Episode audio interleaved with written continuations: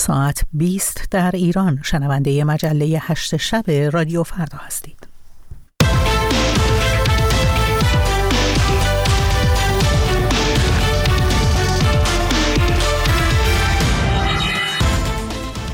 یک شنبه 13 اسفند ماه 1402 برابر است با سوم مارس 2024 میلادی. رویا کریمی مرش هستم. خوش آمد. میگم به شما در این مجله خبری تحلیلی رادیو فردا ازتون دعوت می‌کنم تا سی دقیقه آینده رو همراه ما بمونید تا نگاهی کنیم به مهمترین خبرهای ایران و جهان. اما پیش از همه جدیدترین خبرها رو بشنویم. از همکارم کیان معنوی که در استدیوی خبر رادیو فردا همراه ماست. ممنون از شما. سخنگوی ستاد انتخابات کشور اعلام کرد که به جز تهران نتیجه و تکلیف 207 حوزه انتخاباتی دیگر مشخص شده و در مجموع 231 نامزد به مجلس دوازدهم راه یافتند. محسن اسلامی همچنین روز یکشنبه به خبرنگاران گفت که نتیجه سی حوزه انتخابی مجلس خبرگان رهبری نهایی شده و 88 کرسی از 88 کرسی 72 کرسی نماینده خود را شناختند. با آنکه نتایج نهایی انتخابات تهران هنوز توسط وزارت کشور اعلام نشده خبرگزاری مهر مدعی شد که 15 یا 16 نفر از نامزدهای تهران در همین مرحله توانستند حداقل 20 درصد آرا را کسب کنند به گزارش مهر محمود نبویان با بیش از 545 هزار رای صدرنشین است و محمد باقر قالیباف رئیس فعلی مجلس تنها 409 هزار رای به دست آورده و در رده چهارم است. همزمان خبرگزاری تصنیم نزدیک به سپاه پاسداران اعلام کرد که 13 نامزد حد نصاب ورود به مجلس را به دست آوردند و برای انتخاب 17 نماینده دیگر تهران 34 نامزد در دور دوم رقابت خواهند کرد بر اساس گزارش اتاق تهران و بنابر آمار ارائه شده از سوی وبسایت سرف شارک در سال 2023 ایران در میان 121 کشور جهان در جایگاه 95 به لحاظ کیفیت اینترنت زندگی دیجیتال قرار دارد. گزارش سرف شارک که در زمینه دسترسی به اینترنت آزاد فعالیت دارد نشان می‌دهد که جایگاه ایران به لحاظ کیفیت اینترنت نسبت به سال پیش از آن 11 پله افت کرده. رسانه های ایران با انتشار این گزارش تاکید کردند که پیش از این نیز در گزارش انجمن تجارت الکترونیک ایران به لحاظ اختلال اینترنت رتبه 47 از بین 50 کشور منتقب و مشابه را به خود اختصاص داده است در همین گزارش ایران در شاخص محدودیت اینترنت رتبه 49 و در شاخص سرعت اینترنت در جایگاه 50 در بین 50 کشور قرار دارد. حدود یک هفته پس از جاری شدن سیل در جنوب سیستان و بلوچستان آب گرفتگی خانه ها و مسدود بودن راه ها همچنان در برخی مناطق ادامه دارد. احمد وحیدی وزیر کشور روز شنبه در سفر به این استان تاکید کرد آب از روستاهای باقی مانده باید در سریع ترین زمان ممکن تخلیه شود. منابع بلوچ از جمله هالوش و کمپین فعالین بلوچ به عدم کمک رسانی دولتی در روزهای گذشته اشاره کرده و گزارش دادن کمک های مردمی از سایر شهرهای استان به سمت مناطق سیل زده ادامه دارد هلال احمر نیز از برپایی یک اردوگاه اسکان استراری در چابهار خبر داده است. برخی رسانه ها با اشاره به موج جدید بارش و سرما که پیش بینی شده از سه آغاز سه شنبه آغاز خواهد شد هشدار دادن نیاز فوری سیل زدگان وسایل گرمایشی است. حسین رزاق فعال سیاسی منتقد جمهوری اسلامی صبح روز یکشنبه 13 اسفند به بند امنیتی 209 متعلق به وزارت اطلاعات منتقل شد. بر اساس گزارش هایی که به رادیو فردا رسیده ماموران وزارت اطلاعات روز شنبه آقای رزاق را تهدید کرده بودند که به خاطر راه اندازی کمپین تحریم انتخابات با او برخورد خواهند کرد. و اینکه پس از حدود یک ماه از زمان برگزاری انتخابات در پاکستان روز یکشنبه محمد شهباز شریف به عنوان 24 امین نخست وزیر این کشور معرفی شد. آقای شریف برای قرار گرفتن در این جایگاه موفق شد. 201 رأی نمایندگان مجلس ملی پاکستان را از آن خود کند. این در حالی است که نمایندگان وابسته به حزب امران خان نخست وزیر پیشین که در حال حاضر زندانی است در جلسه انتخاب نخست وزیر دست به اعتراض زدند. و مدعی تقلب در انتخابات شدن. خانم رویا؟ سپاسگزارم از همکارم کیان معنوی که ما رو در جریان مهمترین اخبار ایران و جهان قرار دادم و ببینیم در این مجله چه خواهیم شنید.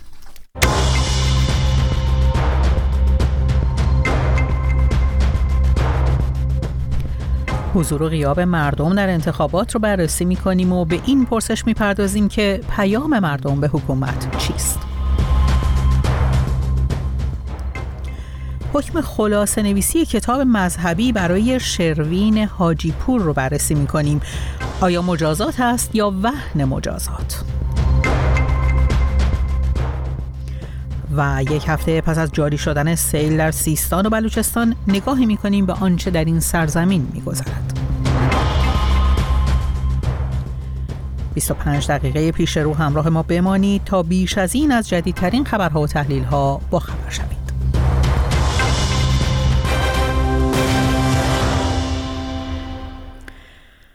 ستاد انتخابات کشور گفته که جز انتخابات در شهر تهران تکلیف سایر شهرهای کشور تعیین شده. انتخاباتی که هنوز آمار دقیق شرکت کنندگان و تحریم کنندگان اون اعلام نشده و تحلیل های متفاوتی در مورد وضعیت سیاسی کسانی که به مجلس دوازدهم راه پیدا کردن مطرح میشه. دقایقی پیش در گفتگو با حسین قاضیان جامعه شناس ساکن آمریکا از او پرسیدم که حضور و قیاب مردم در این انتخابات چه معنایی داشته به نظرم بله ولی پیام تازه ای نیست. به این معنی که سالهای سال این پیام داره فرستاده میشه به طرق مختلف و به شیوه های متفاوت. مهمه که آیا نظام سیاسی می‌خواد این پیام رو متوجه بشه یا نه. چون پیام روشنیه. مسئله این نیست که تازه مثلا مردم پیام جدیدی داده باشن و یک بار مثلا نظام سیاسی به خودش بیاد متوجه بشه. ای چه پیامی به من دادن؟ این پیام شاید بیش, بیش از بیست و چند ساله که به نظام سیاسی داده میشه. به طرق مختلف هم وقتی شما در انتخاباتی شرکت می‌کنید که اون کسانی که به کانون نظام نزدیکترن بهشون رأی نمی‌دید به کسانی که مخالف اون هستن رأی می‌دید این معنی روشنی داره. وقتی شما رأی می‌دید و نظام برخلاف رأی شما عمل می‌کنه معنی روشنی داره. وقتی مجاری رأی دادن رو مسدود می‌کنه به خیابون میاید اعتراض می‌کنید میکشتتون این معنای مشخصی داره. یعنی پیام رو به شکلهای متفاوتی به نظام سیاسی رسوندن که ما اینجور که شما حکمرانی می‌کنید رو نمی‌خوایم. و بنابراین باید این رو تغییر بدید. نظام سیاسی است که ظاهرا چنین پیامی رو نمیشنوه و در این مورد هم معلوم نیست دوباره حاضر باشه که چنین پیامی رو بشنوه آقای قاضیان بر اساس آماری که تا به حال منتشر شده به نظر می‌رسه که بیشترین آراء اخذ شده در شهرهای کوچک و روستاها بوده و کمترین میزان مشارکت در شهرهای بزرگ مطرح شده این تفاوت حضور سیاسی مردم در شهرهای بزرگ و روستاها و شهرهای کوچک رو چطور میشه ارزیابی کرد؟ این تقریبا یه الگوی نسبتا مشابه در انتخابات مجلس که اون رو از انتخابات ریاست جمهوری از این بابت متمایز می‌کنه.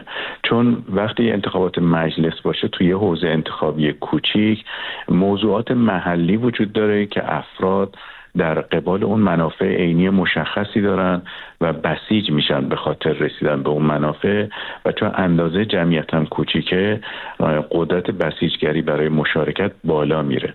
اما در شهرهای بزرگ مادام که انتخابات بود سیاسی پیدا نکنه موضوعات محلی انقدرها وسیع هست که اون اهمیتی رو که در جاهای با جمعیت یا مقیاس کوچیک داره نداره.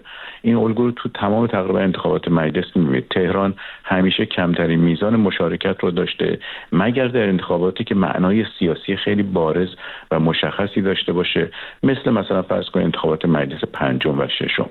ولی در مواردی که این بود سیاسی تو شهرهای بزرگ مهم نبوده اون انتخابات هم در این شهرها بیرونقه چون موضوعی نیست که موجب بسیج سیاسی برای مشارکت در انتخابات بشه. اما در مقیاس محلی همونطور گفتم منافع اینی مشخص و گاهی اوقات سنت و سابقه نزاهای محلی بر سر اون منافع و خط مشهای متفاوت باعث میشه که امکان بسیج و مشارکت وجود داشته باشه. به همین دلیل که این الگو تکراریه. آقای قاضیان برگردیم به بخشی از جامعه که شرکت نکرد در این انتخابات.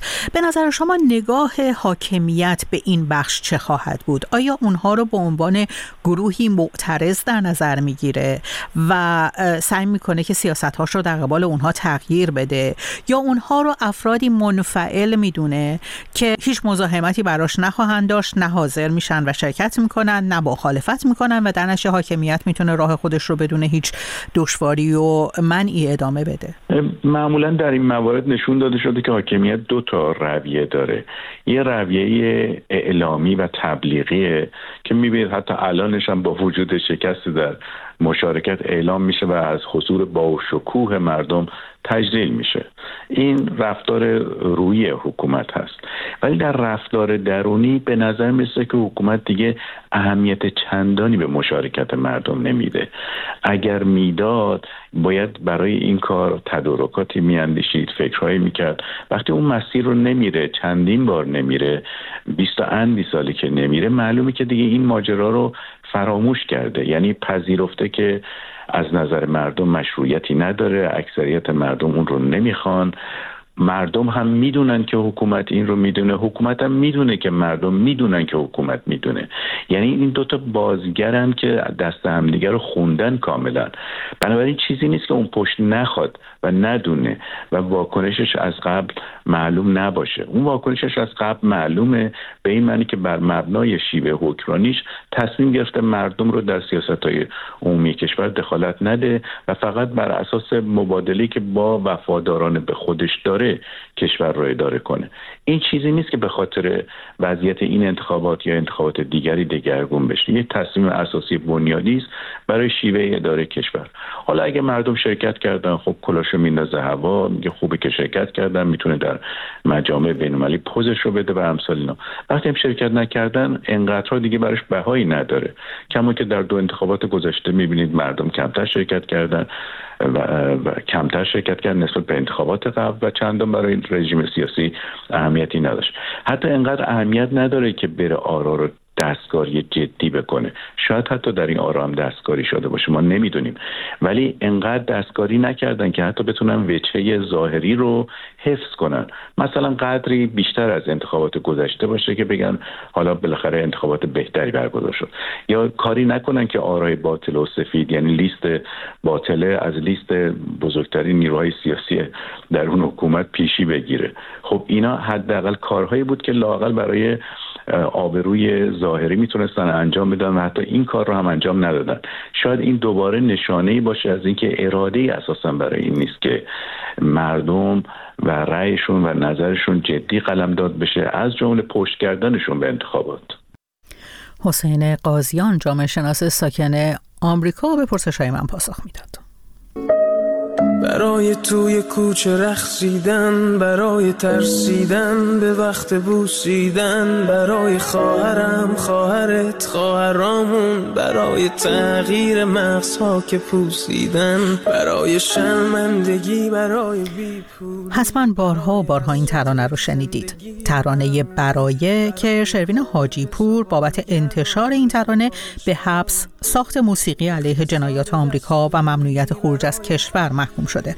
اما این همه مجازات نیست. شروین حاجی پور محکوم شده تا از کتاب های عبدالله جوادی آمولی و مرتزا متحری خلاصه نویسی کنه. ساعتی پیش در گفتگو با غلام حسین رئیسی حقوقدان ساکن کانادا ابتدا از او در مورد این پرسیدم که آیا رابطه ای میان مجازات صادر شده علیه شروین حاجی پور و اتهام انتصابی به او وجود دارد؟ می‌تونم بگم نه به هیچ وجه وجود نداره. و اساسا به کار گرفتن اسلحه به نام مجازات و اون هم در این حد شدید برای کسی که یک جامعه رو به وجد آورده در حقیقت با کار هنری خودش کاری که شروین آجیپور کرده یا کاری که مهدی یراهی کرد اینها نه تنها ما از نظر فلسفه مجازات. نمی‌تونیم به هیچ عنوان اون رو در قاموس امری که نیاز به برخورد کیفری داره شناسایی کنیم و نه حتی در قانون می‌تونیم حتی خود قوانین جمهوری اسلامی می‌تونیم مستاق روشن براش پیدا کنیم بلکه باید از پنجره برعکس بهش نگاه کنیم و حکومتی که داره امر مجازات رو اعمال می‌کنه باید نمایندگی کنه از یک جامعه بگی که کجای جامعه آسیب پذیرفته و برای ترمیم اون آسیب باید دست به مجازات ببره.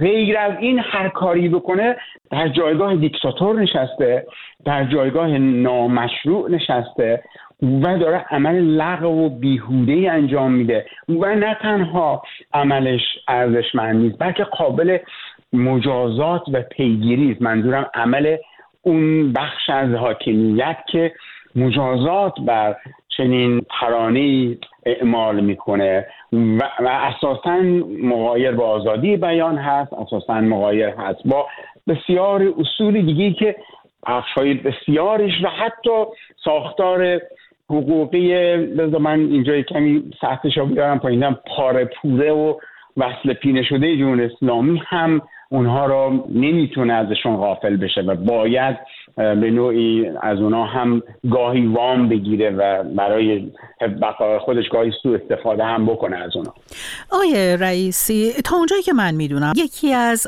دلایل وضع مجازات بازدارندگی از وقوع مجدد جرم هست. اما با مجازاتی که برای شروین حاجی پور در نظر گرفته شده به نظر می‌رسه بیشتر از اینکه این بازدارندگی مد نظر باشه یه جور وهن اجتماعی اون مجازات هست که داره مطرح میشه.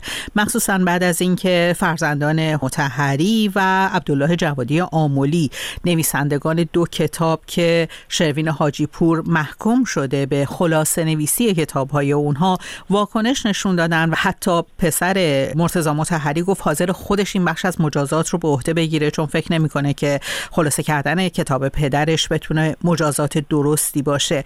چقدر این شیوه اعمال مجازات می‌تونه تاثیر اجتماعی داشته باشه در بیاعتبار شدن محاکم قضایی جمهوری اسلامی؟ ببینید محاکم قضایی جمهوری اسلامی وقتی که سراغ موضوعاتی میرن که دستگاه امنیتی پای در اون داره عمدتا یا دستگاه هایی که امر سرکوب جامعه را بر عهده می‌گیرن به هیچ عنوان مسیرشون عادلانه نیست. نه به فکر تحقق عدالت هم نه به فکر این هستن که به تعبیر دقیق شما بازدارندگی اجتماعی داشته باشه.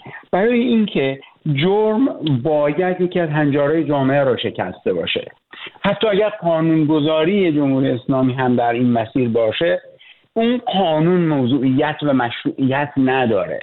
الان همین انتخابات مسخره و نادرستشون که دیروز برگزار کردن نه بزرگ به ولایت فقیه و ساختارش میگه. یعنی این دقیقا همین کافی که برگرده همه قوانینش از جمله قوانین کیفریش رو اصلاح کنه تغییر بده. ولی نمی‌کنه بلکه می‌خواد از طریق دیگری وارد بشه. این در حقیقت مجازات کردنی که در اینجا هست مثل این هست که یک حاکم یک خان در نظام ملوک و توایفی 300 سال پیش یک رعیتی که سرپیچی کرده از یک فرمان و یک دستور نامشروع اون رو داره فلک می‌کنه اون رو میبنده به درخت و مجازات می‌کنه. در حقیقت یک چیزی شبیه اینه یعنی ما به سادگی با این رفتار برمیگردیم به ام امر پیشا تمدنی. حوزه تمدنی وقتی نگاه می‌کنیم مجازات این چیزی نیست که فقط حاکم بر مردم تحمیل می‌کنه. مجازات باید اون چیزی باشه که جامعه نیاز داره یه یک جایی یک خنجاری از یک جامعه به موجب یک رفتار نقض میشه بر اساس پیمانی که بین جامعه و عمرای جامعه واقع شده و حقیقت برای ترمیم برای اصلاح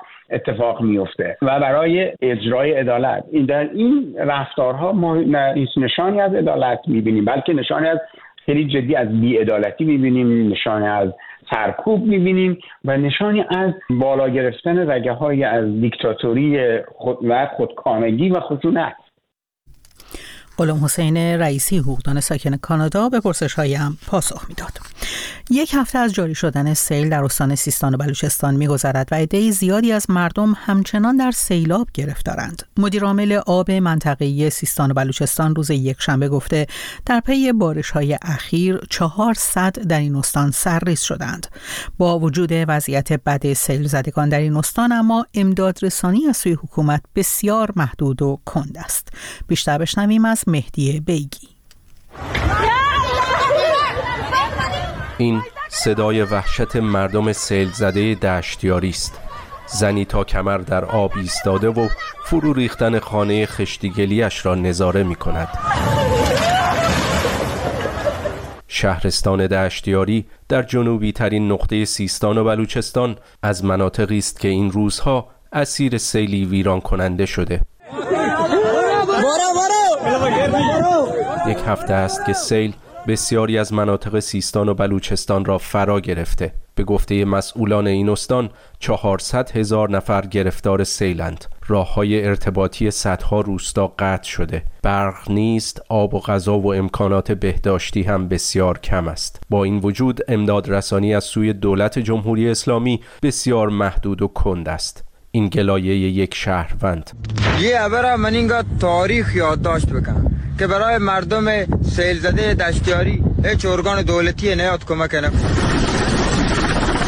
خبرگزاری های نزدیک به حکومت ویدیوهایی از پرواز بالگردهای امداد رسان بر فراز منطقه منتشر می کنند اما برخی فعالان بلوچ می گویند اقدام عملی موثری انجام نمی دهند وبسایت هالوش اخبار مربوط به سیستان و بلوچستان را پوشش می دهد این روایت شیر شیرانی سردبیر این وبسایت از وضعیت امدادرسانی به سیل زدگان. اقدامی انجام ندادن مسئولین اونجا که در اون منطقه بودن. حالا اینکه ما تصور بکنیم که سری کارهای انجام شده منتها کفایت نکرد نه اصلا اقدام عملی و موثری انجام ندادن. حتی می‌تونستن قبل از اینکه این سیلاب به وجود بیاد حداقل آب صدا رو خالی بکنن آب پشت صدا رو که این به صورت مقطعی که اینکه بالاخره این سیلاب به وجود نیاد که بعد این آب حجم عظیمی از بارندگی ها می‌تونست در پشت اون صدها قرار بگیره جایگزین. مونتا با اینکه بالاخره هشدار هواشناسی بود بالاخره شرایط مشخص بود این کار رو انجام ندادن. ویدیوهای منتشر شده در شبکه های اجتماعی هم از نبود امکانات امداد رسانی لازم حکایت دارند.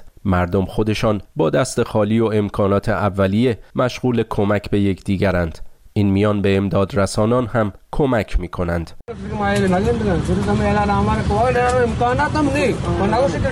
این صدای سوخت است که به کمک ماشین هلال احمر آمده امداد رسانی که سوختش تمام شده و در جاده مانده این هم قررش بلدوزری است که نه برای امداد رسانی بلکه برای رساندن صندوق رأیگیری انتخابات 11 اسفند به مناطق سیل زده می رود. سیستان و بلوچستان از مناطق خشک کشور است. مردم این استان همیشه چشم به راه بارانند. این بار اما باران زیاد بلای جان و مالشان شده. به گفته فعالان بلوچ حکومت جمهوری اسلامی نسبت به اختصاص بودجه و ساخت های لازم برای مدیریت آب و بحران در این منطقه محروم همواره تبعیض قائل شده. این انتقاد مولوی عبدالحمید اسماعیل زهی امام جمعه اهل سنت زاهدان از مسئولان جمهوری اسلامی در مورد مدیریت بحرانهای این چنینی مدیریت کشور چرا نتوانست اینجا برنامه ریزی بکنه که وقتی سیل ها پشت سرن بالاخره این حاضر سخته را درست بکنه و با کارشناسی درست برنامه ریزی بشه و سیل ها را انحراف بدهد از محل و راه درست بکنن. مردم ناامید از کمک های دولتی حالا با انتشار ویدیو در شبکه های اجتماعی از هموطنان و سازمان های خیریه کمک می طلبند. این تصویری است که کودکی بلوچ از این روزهای دشتیاری می دهد. شعری که گفته در حمایت از هموطنان گرفتارش سروده ملن بارون که دشتیاری یاری ندارد غریب افتاده است کودک و پیرش شب جایی برای خواب ندارد. خانهش خراب است مکانی برای پناه پناه ندارد. گزارش همکارم مهدی بیگی رو شنیدید. جشنواره فیلم بلگراد جایزه ویکتور رو به اسقر فرهادی کارگردان و فیلمنامه نویس ایرانی اهدا کرده. همکارم بابک غفوری آذر در مورد این اهدای این جایزه اینطور میگه. اسخر فرهادی در سالهای اخیر به تناوب مشابه جوایزی که در جشنواره سینمای بلگراد اخیرا گرفته رو دریافت کرده. فیلمسازی است که معمولا در سالهای اخیر مورد توجه جشنواره‌های مختلف بوده. حتی اگه فیلمی هم برای نمایش نداشته به صورت داور یا بزرگداشت برنامه‌هایی براش برگزار شده. آقای فرهادی در شرایط فعلی از جمله سینماگران بین‌المللی سینمای ایران هستش که موزگیری و نظری که نسبت به ادامه مسیر فیلمسازی خودش بیان کرده تا حدودی اون رو در جریانی قرار میده از میان سینماگران ایرانی که خواستن در شرایط فعلی بیشتر متوجه خواسته های جامعه ایران باشند صحبت های چندی پیش آقای فرهادی با نشریه لوموند فرانسه و بیان این نکته که دیگه حاضر نیستش با رعایت سانسور حجاب اجباری در ایران فیلم بسازه. مهمترین نشانه این روی کرد هست در کار آقای فرهادی و بیش پیش ناظران رو مشتاق می‌کنه برای دیدن ادامه مسیر فیلمسازی آقای فرهادی که حالا گفته شده که قرار هست فیلم بعدی ایشون در آمریکا ساخته بشه و دیدن اینکه چه میزان می‌تونه پایبند به این موضوع باشه و اینکه اصلا سرانجام فیلمسازی آقای فرهادی در داخل ایران چگونه خواهد شد. باید منتظر باشیم ببینیم فیلم بعدی آقای فرهادی چه خواهد شد و فراموش هم نکنیم این تناوبی که در کارنامه آقای فرهادی بوده از فیلمسازی در خارج از ایران و در داخل ایران و موفقیت های متفاوتی که هر کدوم از این جریان ها برای خودشون داشتن خودش می‌تونه دلیل دیگری باشه نسبت به اینکه اشتیاق ها و کنجکاوی ها درباره ادامه مسیر ایشون رو بیشتر بکنه. بسیاری از ناظران سینمایی در داخل ایران گفته بودن که اسخر فرهادی بیشتر فیلم هاش موفقیت هاش به خاطر فیلم های بوده که در داخل ایران ساخته و اگه بتونه همون مسیر موفقیت آمیز رو در خارج از ایران ادامه بده با فیلم هایی که در آینده قرار بسازه تا حدودی می‌تونه این نظر رو باطل بکنه. فعلا نشون میده این جایزه جشنواره بلگراد که جایگاه بین المللی آقای فرهادی دست نخورده باقی مونده و او یکی از مهمترین سینماگران حال حاضر دنیا می‌تونه محسوب بشه. فردا چهارم مارس چهاردهم اسفند روز جهانی چاقیه. بحر. موضوعی که کم کم داره به یک بحران جهانی تبدیل میشه. بیشتر بشنویم از شهاب اموپور بر پایه پژوهش های تازه تخمین زده می شود که اکنون در حدود یک میلیارد و 98 میلیون نفر در سراسر گیتی دچار چاقی هستند. نتایج پژوهشی که با همکاری سازمان جهانی بهداشت انجام شد و در نشریه لنست انتشار یافت بیانگر آن است که چاقی با شتابی فراتر از انتظار به یک پدیده همهگیر تبدیل شده است. اکنون از بین هر هشت انسان ساکن کره زمین یک نفرشان چاق محسوب می شود. سازمان جهانی بهداشت پدیده چاقی را به عنوان یک بیماری مزمن ارزیابی می کند. چاقی ممکن است که مشکلات قلبی، دیابت و شماری از سرطانها را در پی داشته باشد و خطر مرگ را افزایش دهد. برای انجام محاسبات در مورد چاقی در اکثر موارد از معیاری به نام شاخص توده بدنی استفاده می شود. بر پایه پژوهش اخیر شمار بزرگسالانی که دچار چاقی هستند طی سالهای 1990 تا 2022 میلادی دو برابر شد. نکته ای که پژوهشگران را بیش از پیش نگران کرده این است که طی همین دوره 32 ساله شمار کودکان و نوجوانان بین 9 تا 15 ساله که دچار چاقی هستند چهار برابر شده و در سال 2022 به حدوداً 159 میلیون نفر رسیده است. تدروس اتانم گبریسس دبیرکل سازمان جهانی بهداشت می‌گوید که این نتایج نشان می‌دهد که پیشگیری از چاقی و مدیریت آن باید از همان ابتدای زندگی آغاز شود. او همچنین رویه غذایی مناسب، های بدنی و در صورت لزوم مراقبت های متناسب را به عنوان راهکاری برای مهار همهگیری چاقی معرفی کرده است. علاوه بر چاقی، سوء تغذیه مشکلی دیگر است که زندگی صدها میلیون انسان را به ویژه در کشورهای فقیر تحت تأثیر قرار داده است. در حالی که نخوردن غذای کافی به عنوان اصلی ترین دلیل سوء تغذیه معرفی می شود، اما رویه غذایی ناسالم یکی از عوامل اصلی چاقی است. بر پایه داده های اخیر همچنین 43 درصد از افراد بزرگسال در سال 2022 دچار مشکل اضافه وزن بودند. به گفته فرانچسکو برانکا مدیر بخش تغذیه برای سلامت توسعه در سازمان جهانی بهداشت چاقی دیگر مانند پیشتر تنها مشکل کشورهای ثروتمند نیست. پژوهش های تازه نشان داد که نرخ چاقی در مناطقی از جمله خاور میانه، شمال آفریقا و کارائیب اکنون بسیار بالاتر از کشورهای صنعتی از جمله در کشورهای اروپایی است. با گزارش همکارم شهاب اموپور به پایان مجله هشت شب رادیو فردا رسیدیم. از اینکه همچنان همراه ما هستید سپاسگزارم. می‌تونید با موسیقی رادیو فردا استراحتی داشته باشید تا ساعت 21 و 30 دقیقه که همکار تا ساعت 21 که همکارانم با شما خواهند بود.